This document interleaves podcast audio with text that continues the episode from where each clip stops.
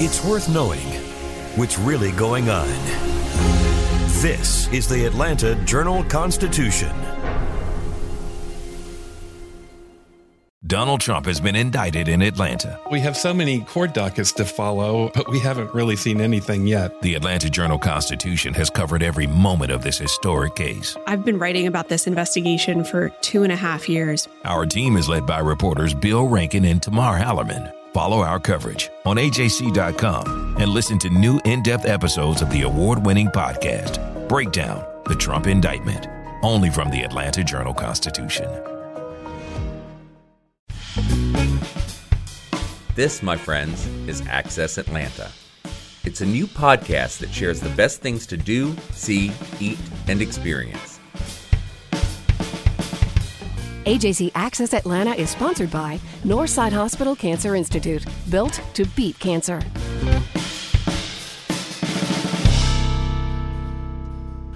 This is Shane Harrison with Access Atlanta, and uh, this week I have AJC reporter Becca Godwin here. Uh, she's brought us a story. Uh, welcome. Hi, Shane. Uh, tell us what you brought us this week.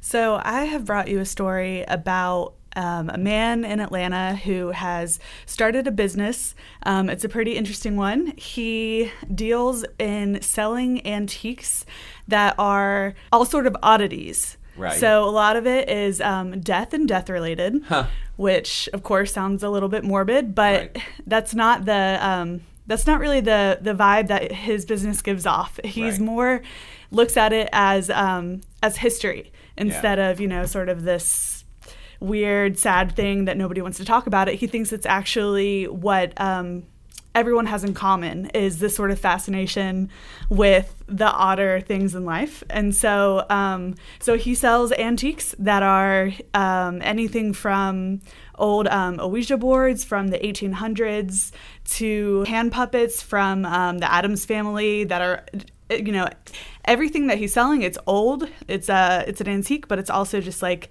very very fascinating stuff. Right. So, so where does he uh, where does he do this? He sells them. So, where where does he do do that from? Yeah, so a lot of it is actually from his couch. He said um, 80 to 90% of things that he sells is over social media. And so he'll just correspond with people that way and then he'll mail it out to people all over the world. But here in Atlanta, he also does occasional pop ups. So that's where I first met him was at a pop up at Argosy, the a restaurant in East Atlanta Village. Yeah. And they had a little market, and he was there with his booth, and I was immediately drawn over there. Um, but he so he'll post on online on social media where he's having these pop-ups, but he consistently is at Scott Antique Market, which if you haven't been to that, I mean you should just go for the experience of itself. Right. Um, but he's there every they do it every second weekend of the month. Right. And he's Cool. always there for four, Thursday through Sunday, I believe. Cool. So, how did he get started doing this? So James said that he has sort of just always been intrigued by this kind of thing. Like when he was in third grade, he memorized The Raven by Edgar Allan Poe. Like that was what he chose to memorize. And um, he remembers being really fascinated by the Nine Inch Nails video Closer Right. which that's another thing if you haven't seen it just give it a watch. And he he a lot of people are grossed out by it because Yeah. there are like insects and weird things going on. But um he just he was drawn to it. Right. and he wanted to he liked the aesthetic of all that. And so he eventually started collecting these items and didn't really have um, the plan to sell them and then um, he he unexpectedly got custody of his six year old daughter, Right. and so he wanted to change from the um, sort of corporate job he had to where Yeah. he'd be able to spend more time with her and not have to miss out, you know, on all those big moments. And so he um, decided to see if he could if he could make it work by selling these items, and he's had big success with it so far. Right. Cool. Well, I mean, I know that it's like our our perceptions of, of death and things surrounding death have changed uh, over the years. I, I think. I mean, in the Victorian era, it was much more. Um, it was much more of a um, a thing that people embraced a bit. I think, and and so I mean, it's interesting that there are still people who do. Absolutely, yeah, and that's what's um, what's interesting as well. As I, I asked him about you know his his average client, and he said that it's impossible to say because it's it ranges so broadly. Like there are, you know, doctors and lawyers who are very interested in these letters from um, from serial killers. He hmm. sells a lot of those. Um, you know, pen pals will write to these people in jail and um, get these really very intriguing letters back. yeah, yeah. so he has people who are you know into that, or he has um, just other people who um, just people you wouldn't really expect. It's it's not necessarily people who you know you can tell by looking at them right. wearing all black. You know, it's not that yeah. stereotype. It's just sure all, all, over the place. Yeah. Cool. Well, he sounds like a really fascinating guy. So, um, yeah, let's uh, take a listen to Becca's story. This is Piggly and Wiggly. It's a conjoined pig. They're some of my favorites. Those are two that my daughter uh, is in love with and said we can never sell.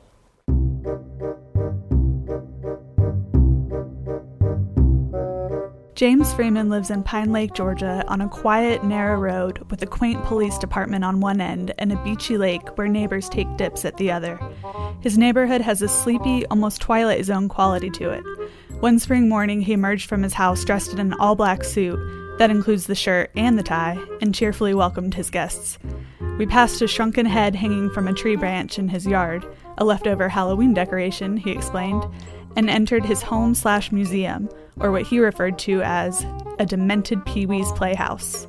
That's where he keeps his personal collection and his inventory for his business, Freeman and Fugit Oddities.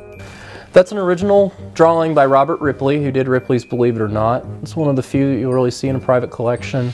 I got very, very lucky when I found that. Um, and I just love that you can see every place that Ripley erased or every pencil pen stroke. It's great. Um, this is a really fascinating board to me. Uh, from 1920, J.W. Simmons. It's really unsettling when you first see it and you see the Star of David next to a swastika. Um, a lot of collectors call that uh, the Halloween board because you notice the witch and the black cat. Um, but of course, 1920 predated the Nazis. Um, there's nothing fascist at all about that board. There's nothing racist about it. It's just is what it is. Different time, different good luck charms. Um, this is an 1891 Kennard. This is one of the very first Ouija boards ever made the very first year they were made. Um, they were made with a, there was a brass stencil, I believe, that they would um, they would do um, do a stencil on the boards. They're all little variations on them. And then you got different planchettes and Mystic board, Raja, all this stuff. 1890, uh, the Kennard Company invented the Ouija board, and uh, I have an example of that that I'll show you in a second. Um, that board um, what happened was it there are different stories about how it was named and it's we and ja. Yes yes you know in french and german. Um, but the other story is that one of the sisters of, of uh, elijah bond i think it was his sister who was one of the creators uh, was a medium. And she asked the board what it wanted to be named. And it said spelled out ouija. I don't believe that story for a second but that's okay. So how would you how do you describe your business to people? Well, I describe um, what we do. I'm a purveyor of the odd and macabre, um, death and death related things, um, things that are rare, unique, antique, um, with a dark or morbid bent. Um, the thing is, is that people, the most often uh, question I get from people when people see me at events like that is they ask me, are, are you selling this stuff? Is this stuff for sale? Because they think it's like a museum that I set up, you know. It's like, no, it's not. It's all for sale, I promise. Um, but it's like I basically focus on things that um, are rare and odd. And the reasoning for the death bent, one of the reasonings, is because it's the one thing that we all have in common, and it's the one great mystery. So it's obviously fascinating, and it fascinates lots of people. So basically, anyone that looks at what I have can relate to it on some level.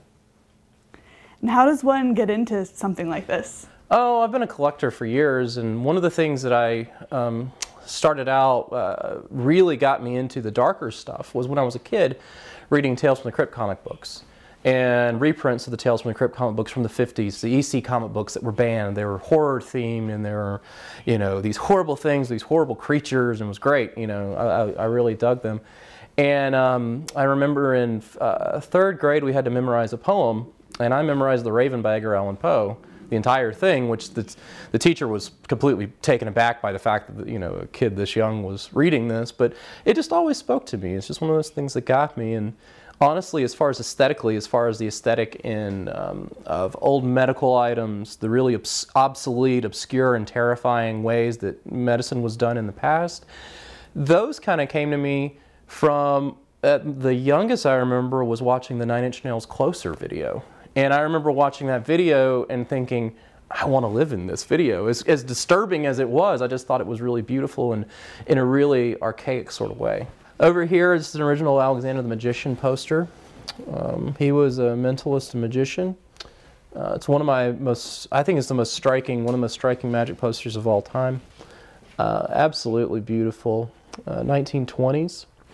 Here is an anacephalic pig, um, which is brains on the outside of its head. It's hard to really see with that guy. He's kind of not the best for that.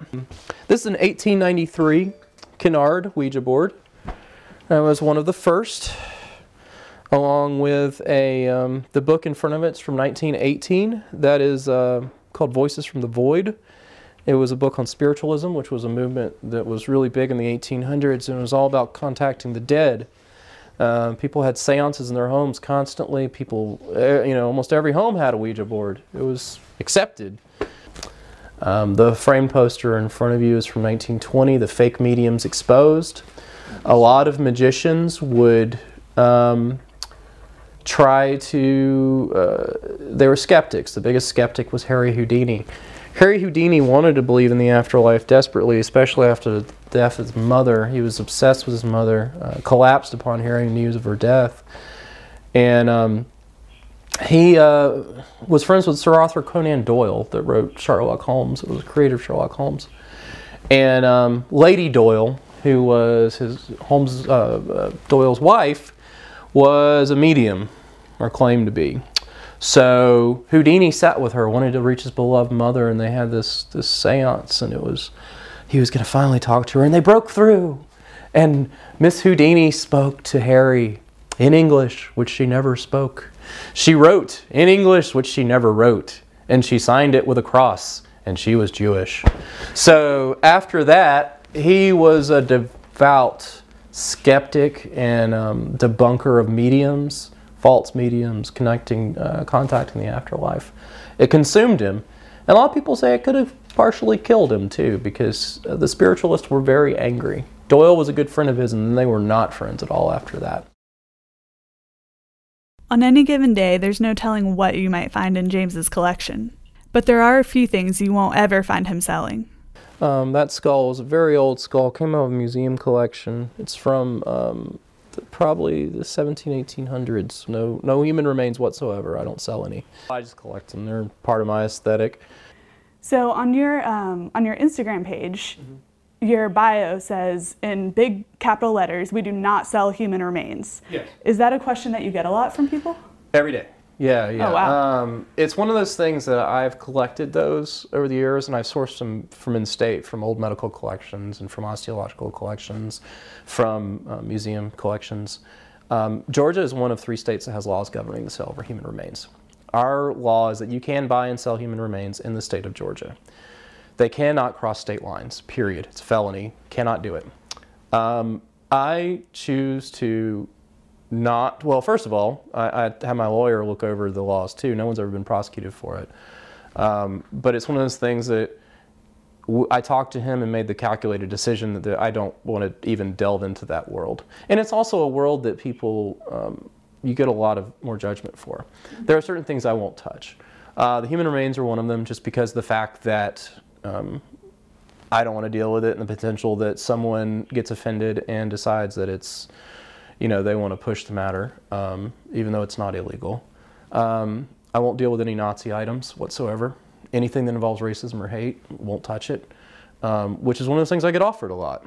Uh, I get offered a lot of Nazi memorabilia because people think you're into morbid things and so you should like this or you should want this, but no, I, I won't touch that. Um, and, um, you know, I've, I've gotten offered lynching photos and Klan stuff, and I'm like, I don't want anything to do with anything involving hate.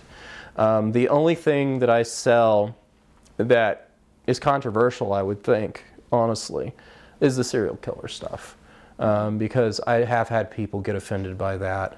But I, you know, explain to them it's a piece of history and it's an interesting way to be able to look into the mind of a person that did these horrible things and see, in some cases, how unfortunately normal they are in their letters and how it would be easily to be fooled by them.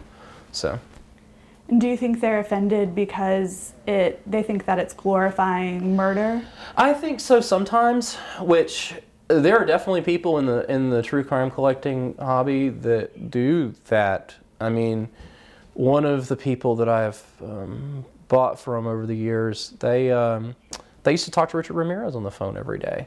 And I have friends that talk to living killers on the phone and consider them friends. And it's a very, very bizarre world that I want no part of as far as that, that aspect of it. But seeing their letters and seeing their art, it does give you an insight into their damaged psyche a lot of times. And you see, like, this might have been where this went wrong. So, the way I look at it, it's like anything else, it's a piece of history. This is from a currently incarcerated serial killer named Philip Jablonski. I, would sell a lot of Jablonski's stuff because he's still alive, and I get a lot of it. Uh, he drew a pic- painted a picture of the Night Stalker, Richard Ramirez. You see signs at Philip Jablonski, San Quentin death row.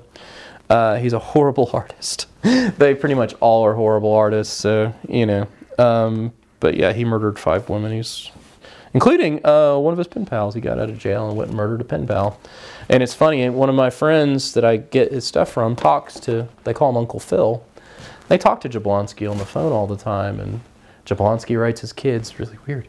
And, uh, but uh, I asked him one time, I was like, Do you think if he got out, he'd come murder your whole family? And he was like, Absolutely.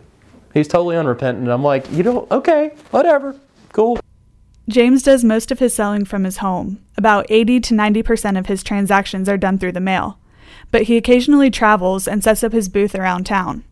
I asked him how often he gets on the road for work, and one thing was clear family comes first.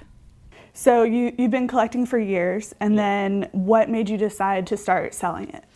Well, um, I, I had a corporate job, and I've done a lot of jobs, but I had a, a corporate job a couple years ago, and I very unexpectedly got full custody of my six-year-old daughter. And then I realized within about a week of getting her that I couldn't be the kind of parent that I wanted to be and work all the time. And, you know, it was a moment of panic, like, oh no, what am I going to do? And it's like, I want to be at every field trip. I want to be at every PTA meeting. I want to be at the Girl Scout meetings. I want to be at the ballet recitals. And I couldn't do it with the job I was having. So I spoke with my now fiance, Kate Fugit, who's my partner, and um, support for doing this. and uh, she, um, you know, she was like, babe, I believe in you. Do whatever you think you can do. And I started thinking about it, and I was like, well, I have all this stuff. I can start seeing if anybody wants to buy any of it. And it's been over two years now that this is all that I've done. Um, it's been, um, I have clients all over the world. And I found that I had no idea that there was such a market for a lot of this stuff. But I mean, I can sit on my couch and make $800 in a day some days, which is great, it was every day. But um, that was what the inspiration behind starting it was my daughter and she loves it. She uh, she gets upset when I sell uh, you know a piece of taxidermy she likes, or a skull she likes, or a Ouija board especially that she likes. And some of these things I can never sell because she said I can't. I asked James what his ambitions and hopes for his business are. And at one point, it was a brick and mortar store. And we could have done that this year. We, we did well enough to where that was a real possibility. But I really think that that sort of thing is dying out when it comes to this. I think um, I would have a lot of people looking and not purchasing, treating it like a museum. Um, eventually, that's something I would like to do is do a museum.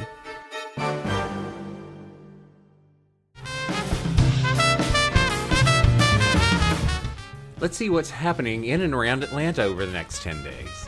Three strikingly different but noteworthy shows are happening Monday, Wednesday, and Friday of next week. First, on Monday, June 4th, is Shania Twain. The Queen of Pop Country returned to touring in 2015 after a decade away from the road. That tour brought her to Phillips Arena. This time around, she's playing the Infinite Energy Arena in Duluth. In between those dates, she released her fifth album and turned 50 years old. Find tickets, which run $39.95 to $159.95, at infiniteenergycenter.com. On Wednesday, June 6th, it's New York based trio Sunflower Bean, a band that just released its second album, 22 in Blue. It's interesting that the arbiters of indie cool at Pitchfork noted that, quote, they're never more than two degrees removed from Fleetwood Mac, unquote, because 22 in Blue recalls prime Rilo Kiley to me, a band that was itself enamored of Buckingham Nicks era Fleetwood Mac. and is also one of my favorite albums of the year. You can hear it for yourself at Aisle 5 in Little Five Points on June 6th for just $12. And you can get those tickets at aisle5.com. That's A I S L E 5, the numeral 5, at ATL.com. On Friday, catch a Hometown Heroes return to the stage as Big Boi, aka half of Outkast, takes the stage at the Tabernacle. His third solo album, Boomiverse, was released in 2017. It included collaborations with Adam Levine, Killer Mike, and Jeezy. Big Boi is at the Tabernacle on June 8th, and those tickets are 25 to $35, and you can get those at tabernacleatl.com.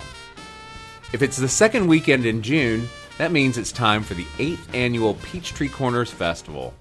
The fest gets underway on Friday, June 8th at 7:30 p.m. with a free concert from the 70s loving Yacht Rock Schooner. There will be beer and food aplenty, and unlike some of these free festival concerts, you can bring your own lawn chairs. The festival itself happens 10 a.m. to 6 p.m. Saturday, June 9th, and noon until 5 p.m. on Sunday, June 10th.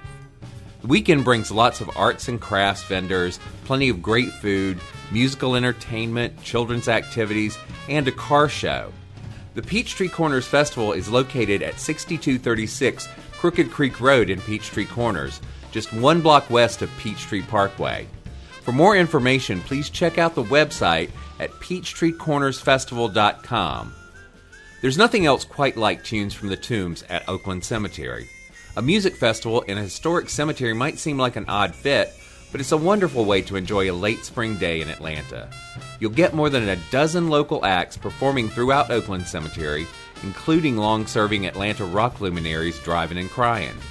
All proceeds from Tunes from the Tombs benefits the historic Oakland Foundation's mission to preserve, restore, enhance, and share Oakland Cemetery.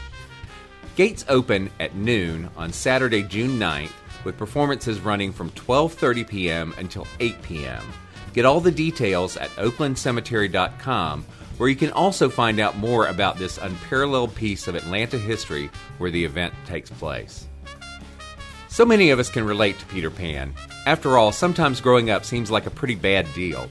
The folks at Serenbe Playhouse are bringing the boy who refused to grow up to the banks of the creek in the Serenbe community in southwest Fulton County. The action begins after Peter and his Lost Boys have defeated Captain Hook, taken over his ship, and returned to the forests of Neverland, where life is a never ending party. But the party might be coming to an end as the Lost Boys begin to yearn for home. Then Captain Hook returns, seeking revenge, and Peter is faced with his greatest battle yet. Catch the world premiere of this new musical pirate adventure by Roger Q. Mason at Serenbe Playhouse. It opens May 31st and runs through August 26th. Tickets are $13 to $23, and you'll find them at serenbeplayhouse.com. For more things to do around Metro Atlanta, head to accessatlanta.com. Our senior editor is Nicole Smith, podcast edited by Ryan Horn, music by Bo Emerson and Billy Gewen, and I'm your host, Shane Harrison. Join us next week for more Access Atlanta. AJC Access Atlanta is sponsored by Northside Hospital Cancer Institute, built to beat cancer.